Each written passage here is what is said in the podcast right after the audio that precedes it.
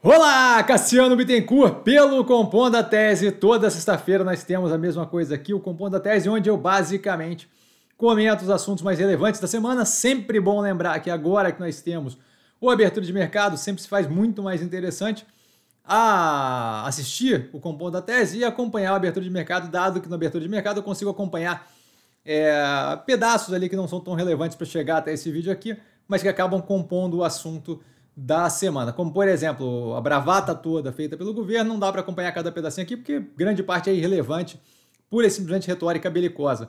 Tá? Sempre bom começar com um disclaimer, que eu falo aqui nada mais é do que a minha opinião sobre investimento, a forma como eu invisto, não é de qualquer forma, modo em geral, indicação de compra ou venda de qualquer ativo do mercado financeiro. Tá? E começamos aí com uma menção honrosa ao Brasil Journal, que é uma publicação que eventualmente eu posto ali no canal, e que essa semana estava pegando fogo, estava on fire, publicando várias coisas que vão entrar aqui no Compondo a Tese, porque são relevantes ali, chamam a atenção, eles fazem uma matéria de um jeito bem diferente, com de fato um conteúdo editorial mais aprofundado. Tá? A gente começa com o PIB subindo 2,9% em 2022, tá? uma queda de 0,2% no quarto trimestre versus o trimestre anterior. Isso daí dá uma ideia de para onde estamos indo, um ano ali que foi consideravelmente é, é, robusto no crescimento e meio que mirando para uma derivada negativa nesse momento, né? É, o que, diga de passagem, já uriçou o governo de como é que vão justificar o início de ano com, com o PIB em queda. Na sequência, a gente teve taxa de desemprego na sequência ou antes, mas em conjunto ali, taxa de desemprego caindo para 7,9% em dezembro. O número que vocês vão querer é o de 9,3%, que é a média anual que geralmente é o número que se usa, tá? Mais baixa desde 2015, se não me engano, então novamente mais um número positivo. Obviamente, sempre ser visto em contexto, teve alguma queda de é, é ganho médio, por aí vai, tudo isso levar em consideração, não é propriamente algo para se comemorar, mas é um andamento numa direção que dá uma clareza de como a gente avalia o cenário daqui para frente. Tá? Os, ah, junto disso, na sequência a gente teve é, a reoneração dos combustíveis, Tá aqui embaixo eu vou colocar, na verdade, a matéria ali do imposto de exportação de petróleo. Tá? Basicamente, a gente teve a remuneração de 47 centavos, se não me engano, é, da gasolina, 0,2 centavos, 2 centavos, né? No etanol. Então, claramente, como a gente tinha falado na live, favorecendo ali é, na, na, paridade de troca o etanol. Tá? E GNV, é, querosene de avião e o diesel, que já estava para o final do ano, todos esses ficam liberados de tributação até o final do ano, então não deve ter nenhum efeito estrutural de inflacionamento, de logística e por aí vai, tá? Não deve ter aquele descarrilhamento que acaba afetando é, preços na economia como um todo, muito mais uma questão pontual, tá? É, e aí, justamente na sequência, lembrando, né, as matérias para poder aprofundar quem quiser aqui embaixo na descrição, tá? Na sequência já tem a matéria da Haddad dizendo justamente a questão da querosene de aviação e do GNV, Tá? O Ministério da Fazenda falando que vai concluir, né, através do Haddad, o novo arcabouço, o projeto, a proposta do novo arcabouço fiscal é, nessa semana, no final de semana. Então a gente já deve ter na semana que vem, a abertura da semana que vem já deveria ser com uma ideia do que será proposto como arcabouço é, de controle fiscal ali, é, o substituto do teto do gasto. Tá? Eu acho interessante a gente dar uma olhada nisso, acho, acho que é positivo a antecipação, né? a gente já tinha antecipado uma vez, agora antecipado mais uma vez para esse final de semana, dado justamente a visão ali do, do, do, Ministério da Fazenda de que a coisa precisa, quanto, quanto mais rápido isso daqui andar, mais rápido eles liberam é, o mercado como um todo, no sentido de é, taxa de juros, dólar e por aí vai, dessa pressão de não ter clareza de para onde estamos indo no que tange o controle do campo fiscal, é, gasto do governo especificamente. Tá? E aí tivemos todo o debacle, a, a, a narrativa belicosa contínua do, do presidente, tá? Aqui embaixo eu vou botar só a crítica que ele fez ao Campos Neto, que eu acho que é a mais relevante ali, mas mesmo assim, zero de relevância, tá dizendo que o país está refém dele, blá blá blá. É aquele mesmo blá blá blá. Quem, quem tiver interesse em ver mais aprofundado, uma a uma, no abertura de mercado hoje de manhã, tá? Do, do dia 3 do 3, a gente tem lá, eu faço uma descrição com vários dos pontos que foram falados, não vejo propriamente como relevante ficar citando aqui novamente, porque basicamente a gente tem uma diferença bem grande entre a vontade de fazer, chutar o balde, fazer o que bem entende, e a viabilidade de fazer isso politicamente, que claramente não é, é o mesmo nível ali que se tem disso. Tá? Então, assim, muita retórica, muita tentativa de fugir da responsabilidade de estar governando agora e ter que lidar com a situação atual, Tá? Muita vontade de tentar culpar terceiros e acho que é contraproducente ficar desenvolvendo isso aqui, aqui, mas é algo que a gente tem que levantar, porque acaba apavorando o mercado, tá? que fica aí com o psicológico todo frágil e fazendo falsa equivalência. Por exemplo, ao fato de eles terem interferido na Petrobras vai fazer com que vão interferir no Banco do Brasil. Não tem qualquer relação uma coisa com a outra. Ah, ele falou grosso com Campos Neto, então ele vai intervir no Banco Central. Não é assim que funciona também. Tá? Então, toda essa parte, assim, eu acho que a gente deixa de lado, é, é, é o tipo de coisa que só é, agita o, o mercado por algum momento, mas não acho que, que, que propriamente tem é, nada, nada do que foi dito ali de mais agressivo é algo que de fato vai fazer alguma diferença em, em, política efetiva, que consiga passar pelo Congresso e que vai fazer alguma diferença na nossa vida. Tá? A vaca louca foi confirmada pelo laboratório de referência no Canadá como atípica, o que significa dizer que não é clássica, o que significa dizer que é por causa da idade do animal, não é aquela questão é, de problema de sanidade animal aqui no Brasil, que a gente já estava esperando, e a gente vê justamente o reflexo positivo disso nos preços dos ativos de frigorífico hoje, como dito, é mais um é, apavoro daqueles que o mercado entra em desespero e começa a desesperar sem qualquer tipo de sentido. Tá? Então a gente volta e deve ter agora a aguardar justamente como é que se desenvolve o retorno da exportação. Tá? A gente teve algumas travas de exportação da Rússia com relação ao, ao Pará e de outros países ali, eh, se não me engano, Jordânia e Irã e não sei o que, pouca relevância no volume exportado de carne efetivamente, é, que também suspenderam durante esse período. O que interessa é justamente o retorno da China no que tange esse fator aqui. Tá? Por último, aqui da parte mais geral, Estados Unidos aprovando venda de armas estimadas em 600, 619 milhões de dólares a Taiwan, o que justamente vai naquela direção de uh, Porcupine Defense, tá? a defesa do porco-espinho ali, basicamente tornar Taiwan um, um, um animal tão indigesto que a China fique cada vez menos estimulada a entrar de fato em um conflito para tentar tomar a ilha, tá? Então, é, isso aqui é mais uma questão geopolítica que se desenvolve à medida que o tempo vai passando. A gente já teve essa conversa algumas vezes no canal. Tá passando aos ativos que não estão no portfólio, o Magazine Luiza entrando em parceria com o mercado Bitcoin para negociar criptomoeda. Acho que chegaram um pouco atrasados na festa. De qualquer forma, é, não vejo muito propriamente como relevante. Acho que é uma jogada ali para ganho de popularidade que pode eventualmente backfire, tá? Pode eventualmente sair pela culatra do tiro, uma vez que, se de fato é, criptomoeda for na direção que eu venho comentando aqui no canal, de que não é investimento, de que é é, uma bolha especulativa sem fundamentação, aquilo ali eventualmente vai deixar uma quantidade de gente nervosa e pode ser vinculado à questão do Magazine Luiza. Não vejo como uma coisa mais interessante, não acho que é problemático, provavelmente, mas não vejo como um movimento mais interessante. Estou citando porque é, é, algo relevante a se saber aí, tá? O grupo SBF da Centauro e da ah, é, agora me fugiu o nome da, da outra parte, a parte da Nike, tá? Mas o grupo, o grupo que tem a Centauro, tá? A, a loja de, de equipamento esportivo, tá? SFB, SBF, desculpa, negociando já com bancos para alongar a dívida. Acho que essa, é, esse liability management, essa gestão de alavancagem antecipada é algo inteligente para não deixar a coisa apertar para daí ter que negociar. A Sequoia, de logística, que tem analisado no canal terceiro trimestre, se não me engano, dizendo que tem sido abordada com frequência, mas quem não tem compromisso finado para venda da empresa, a empresa aparentemente está buscando aí é, negociação para liquidar a operação, para passar para um novo controlador. Não sei se fechar capital ou se só passar o controle, tá? mas é algo a observar quem está comprado, a gente não tem no portfólio. Arezo comprando a grife italiana Paris, Texas, não conheço a grife. Tá? A primeira aquisição internacional da Arezo, só para a gente saber. A Oi entrando com um novo pedido de recuperação judicial, que, novamente, é, acho, acho um delta problemático. A gente tem vários bancos entrando contra, incluindo o Banco do Brasil e um banco de desenvolvimento chinês. Tá? O Bradesco, se não me engano, está junto. Caixa Econômica, acho também. É, não vejo o movimento como, obviamente, não é positivo para a empresa, mas assim, acho que a ideia de é, deixar novamente entrar em recuperação judicial após ter acabado de sair o Dilma, acho que começa a transformar a recuperação judicial em não é, uma medida para salvaguardar as empresas, mas uma palhaçada de toda vez que eu começo a não ter o negócio indo na direção que eu quero, eu começo a fazer, como diz o, o CEO da, da, da Eternite, é, uma RJ preventiva. Não, não dá para ser assim, né? É, a EDP anunciando o fechamento de capital da subsidiária no Brasil, está propondo ali prêmio de 22,3% é, para a oferta de compra de todas elas, o preço estava em 19 alguma coisa, se não me engano foi oferecido 24 reais por ações, por ação, 24 reais por ação, é isso mesmo. Tá? Então deve ter aí, dado o preço ridiculamente descontado de tudo no Brasil, algumas operações estão se aproveitando e eh, vindo para cima, a gente já vai ver a questão do Boa Vista, noticiado também pelo Brasil Journal, é, do Boa Vista brigando, tá? justamente, acho ótimo, se debatendo ali os minoritários. MST invadindo a fazenda da Suzano no extremo sul da Bahia, isso tem enrolado há alguns dias aí. É, a Suzano acabou de receber uma ordem ali, é, uma, uma decisão judicial favorável é, pedindo a retirada, né, proibindo aquela invasão. De qualquer forma, presidente Lula em nenhum lugar para ser visto para falar do assunto. Não comentou o assunto até o momento, tem uns dois, três dias, se não me engano.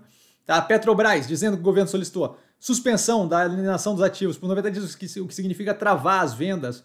Não sei a quais vendas se aplicam aqui, mas travar as vendas, imagino eu que os negócios que estão em processo também se incluem aqui, travar as vendas de ativos que foram feitos é, nesse período aí. Imagino que tudo que não tenha sido finalizado deve estar é, nessa parte aqui que eles pretendem travar por 90 dias. Acho que a gente começa a ver mais um fator que pode criar insegurança jurídica no que tange esse tipo de operação especificamente, que é o caso ali, é, Petrobras, BNDES, questões que são muito caixa econômica, possivelmente, é, empresas que são muito é, estratégicas ali para a prática de, de política, é, política pública, às vezes positivamente, às vezes populista, mas acho que isso aqui pode começar a criar ali uma sensação de insegurança jurídica maior ainda, tá?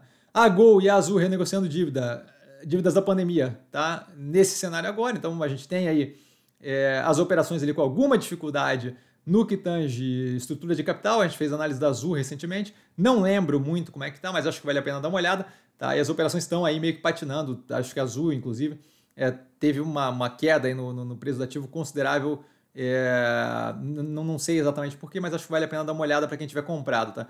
Os bastidores da negociação da Cabum com o Magazine Luiza, que foi justamente o que virou aí fruto de processo judicial da Cabum contra o Itaú BBA, se não me engano, que foi o intermediador ali da brincadeira. Tá? Basicamente, eles querem é, voltar atrás na, na, na, venda. Acho que Itaú BBA, agora não lembro. Acho que é alguém vinculado ao Itaú, não, não estou encontrando aqui.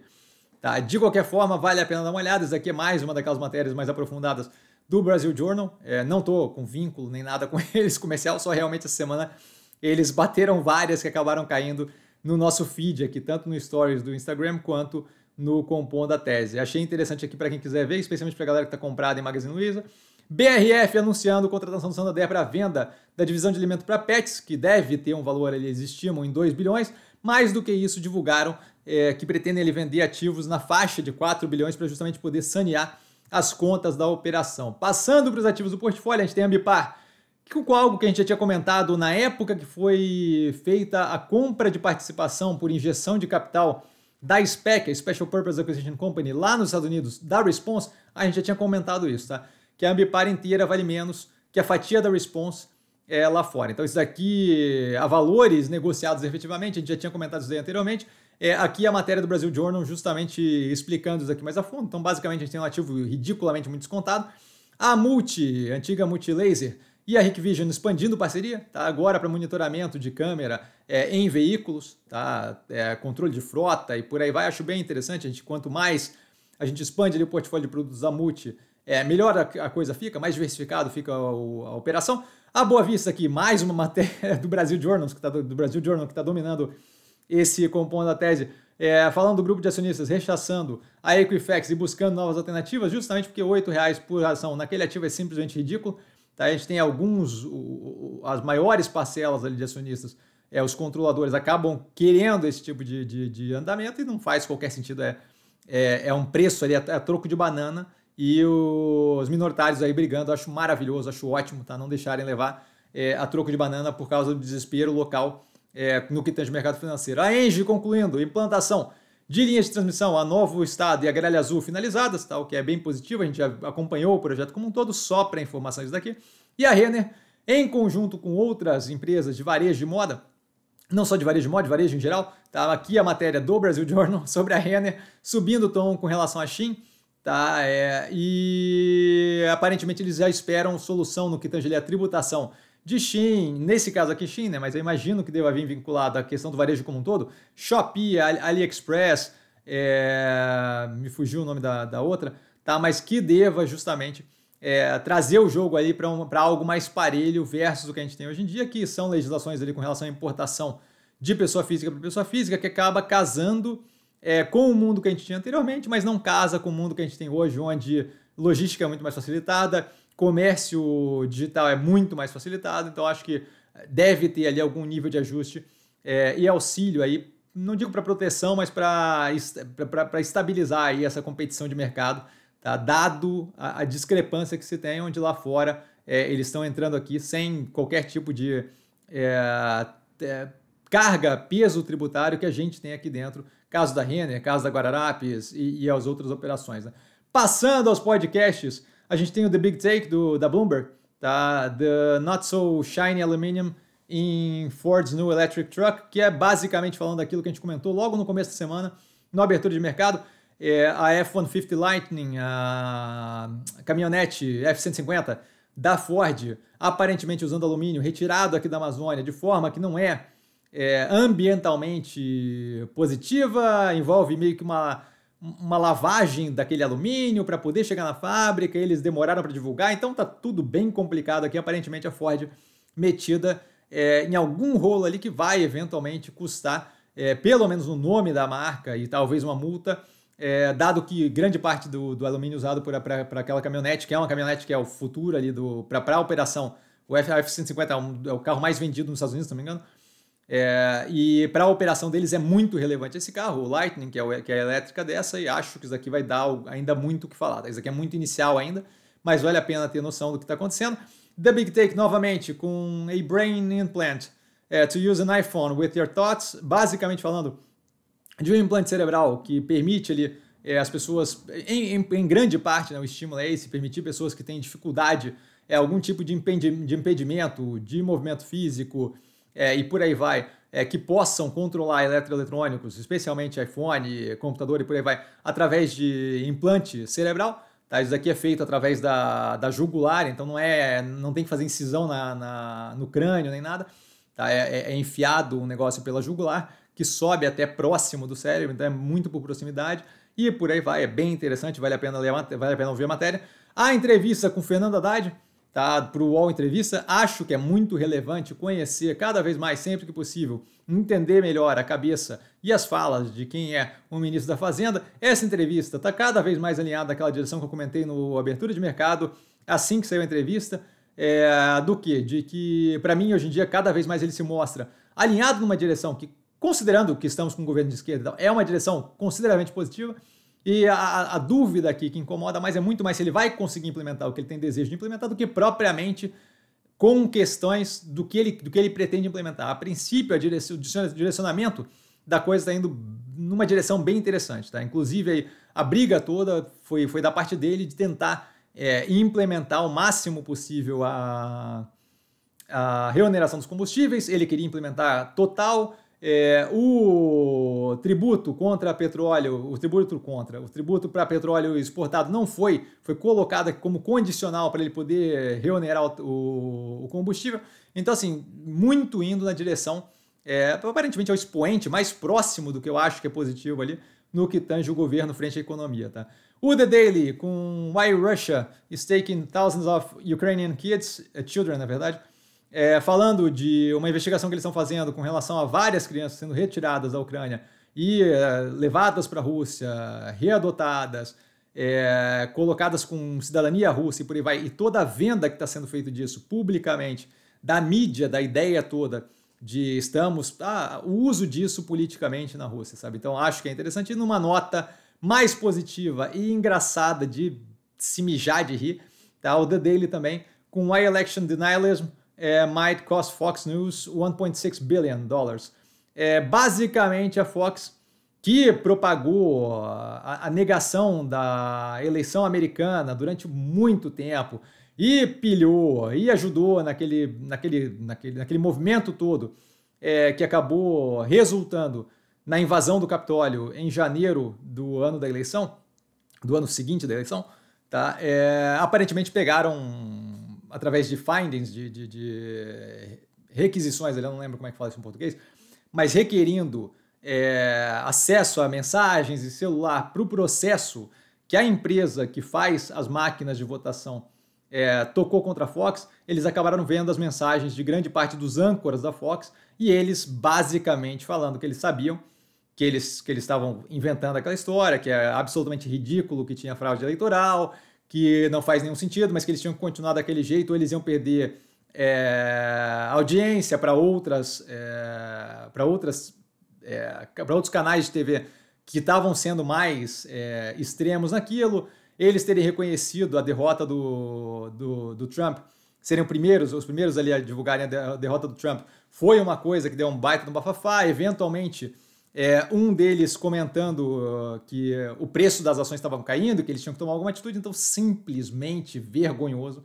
Tá? De qualquer forma, por hoje encerramos por aqui, acho que um pouco mais longo, mas a semana foi impressionantemente cheia de coisa para comentar tá? Até nem teve muito podcast. Precisando de mim? Dúvida? Eu tô sempre no Instagram, arroba investir com sim, só ir lá falar comigo, não trago a pessoa amada, mas tô sempre lá tirando dúvida. Vale lembrar que quem aprende a pensar bolsa opera com o detalhe. Amanhã a gente começa o final de semana aí, são seis análises, a gente deve ter para começar Zemp e Iguatemi, que são as do portfólio, e aí daí para frente a gente passa para outras operações, tá? Valeu, galera, beijão, bom final de semana para todo mundo e vamos embora.